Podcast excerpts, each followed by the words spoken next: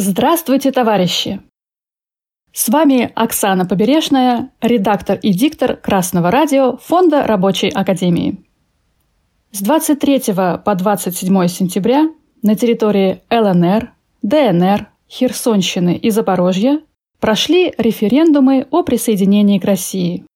По итогам пяти дней голосования явка в четырех областях составила от 76% Херсонская область, до более чем 97% ДНР. Во всех четырех регионах местные избирательные комиссии заявили о более чем 90% проголосовавших за присоединение к России. 30 сентября президент России Владимир Путин подписал договоры о вхождении в состав Российской Федерации Донецкой Народной Республики, ДНР, Луганской Народной Республики, ЛНР – Херсонской и Запорожской областей. Как объясняет Лента.ру, после подписания договоров их текст будет направлен в Конституционный суд для определения соответствия основному закону России, после чего на их основе составят проект закона о включении новых территорий. Его предстоит ратифицировать Верхней и Нижней палатам Российского парламента. После закон подпишет президент, и документ вступит в силу. Подписанные договоры подразумевают образование в составе России новых субъектов и изменение статуса границ ЛНР, ДНР, Херсонской и Запорожской областей. Их границы становятся государственными границами Российской Федерации. Красное радио Фонда Рабочей Академии последовательно транслирует позицию Рабочей партии России по поводу специальной военной операции, а также борьбы героических народов ДНР и ЛНР, которая началась в 2014 году. Рабочая партия России поддерживает борьбу против американского фашизма во внешней политике. Что же означает в свете пролетарского классового сознания это присоединение к России четырех регионов, ведь нас не могут удовлетворить объяснения в духе буржуазного ура-патриотизма. Буржуазные политики и средства массовой информации говорят о единстве всех русских, о великой возрождающейся России. Однако среди этого хора голосов нет-нет, да и прорываются голоса жителей ныне присоединенных территорий. Мы возвращаемся в Советский Союз. Слышится клич «Ура, товарищи!» Откуда это? Советского Союза нет уже 31 год, и товарищами с официальных трибун нас уже столько же лет не называют. И если мы посмотрим на флаги уходящих сейчас в историю ДНР и ЛНР, то на флаге Донецкой Народной Республики мы увидим российского имперского орла, а на флаге Луганской Народной Республики чуть модифицированный советский герб. Мы знаем, что многие добровольцы, которые поднялись на борьбу с нацизмом на Украине в 2014 году, делали это именно из намерения возродить советскую власть на Донбассе. История противоречива, потому что все противоречиво. Этому учит нас диалектика. Со временем ДНР и ЛНР стали обыкновенными буржуазными республиками. И вот теперь они и еще два региона стали частью буржуазной России. Хорошо это или плохо? Это диалектично. Это будет хорошо, если развитие этой новой, увеличившейся России пойдет в прогрессивном направлении, то есть к социализму. Буржуазная пропаганда хочет сейчас все свести к конфликту народов, украинского и русского. Но даже при первом пристальном взгляде на этот конфликт становится очевидно, что буржуазная Россия борется с империалистическим хищником, с США, который действует через НАТО, которая, в свою очередь, воюет руками украинцев. Россия ведет борьбу при поддержке социалистического Китая, потому что при нынешних обстоятельствах даже то, что Китай не поддержал санкции и хотя бы воздерживается при голосовании за резолюции Совета Безопасности ООН, направленные против России, это уже помощь. И это закономерно. В начале XX века капитализм вошел в свою высшую и последнюю стадию – империализм. И с тех пор капиталистические страны уже больше не могли развиваться через развитие самой экономики, технологий, через улучшение жизни людей. Капитализм исчерпал свой прогрессивный потенциал и стал регрессивной силой, силой, тянущей назад. Капиталистические страны могут теперь развиваться только через передел мира, то есть через серию войн. Вторую мировую войну предвидел Ленин. К ней готовился Сталин. И только социалистическая экономика смогла победить экономику Европы, объединенной под фашистским флагом.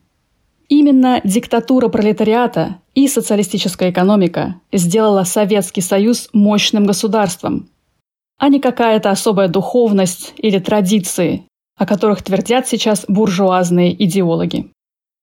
Контрреволюция и отказ от диктатуры пролетариата, организованные бандой Хрущева в 1961 году, привели во власть предателей, уничтоживших социалистическую экономику, а затем и Советский Союз. И в этой ситуации стало неизбежно, что 15 новоиспеченных буржуазных государств подпадут под влияние империалистического хищника, который после Второй мировой войны остался только один, и это были США. С тех пор бывшие советские республики стали добычей того, кто сильнее. И Украина, и Россия являлись государствами диктатуры буржуазии. Разница была в том, что с течением времени в России стало преобладать то крыло буржуазии, которое предпочитало эксплуатировать трудящихся сами. Это и есть так называемый буржуазный патриотизм. То есть в России сейчас преобладают те капиталисты, которые хотят сохранить Россию как суверенное государство, чтобы сохранить свою выгоду. Потому что они знают, что США делают с непокорными буржуазными странами на примере Югославии, Ирака и Ливии – на Украине капиталисты тоже хотели эксплуатировать своих трудящихся. Но они не учили мать-часть и не учли, что буржуазное государство – это все-таки машина насилия правящего класса. Класса, а не отдельных лиц. Чтобы иметь хоть какой-то шанс выстоять в холодном мире империалистического капитализма, национальная буржуазия должна представлять собой консолидированную силу.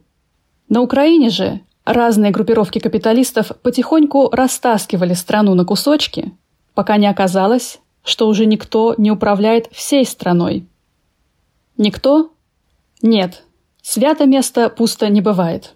Если местные капиталисты оказываются не в состоянии осуществлять диктатуру буржуазии, на их место с радостью заступают капиталисты империалистические, то есть американские.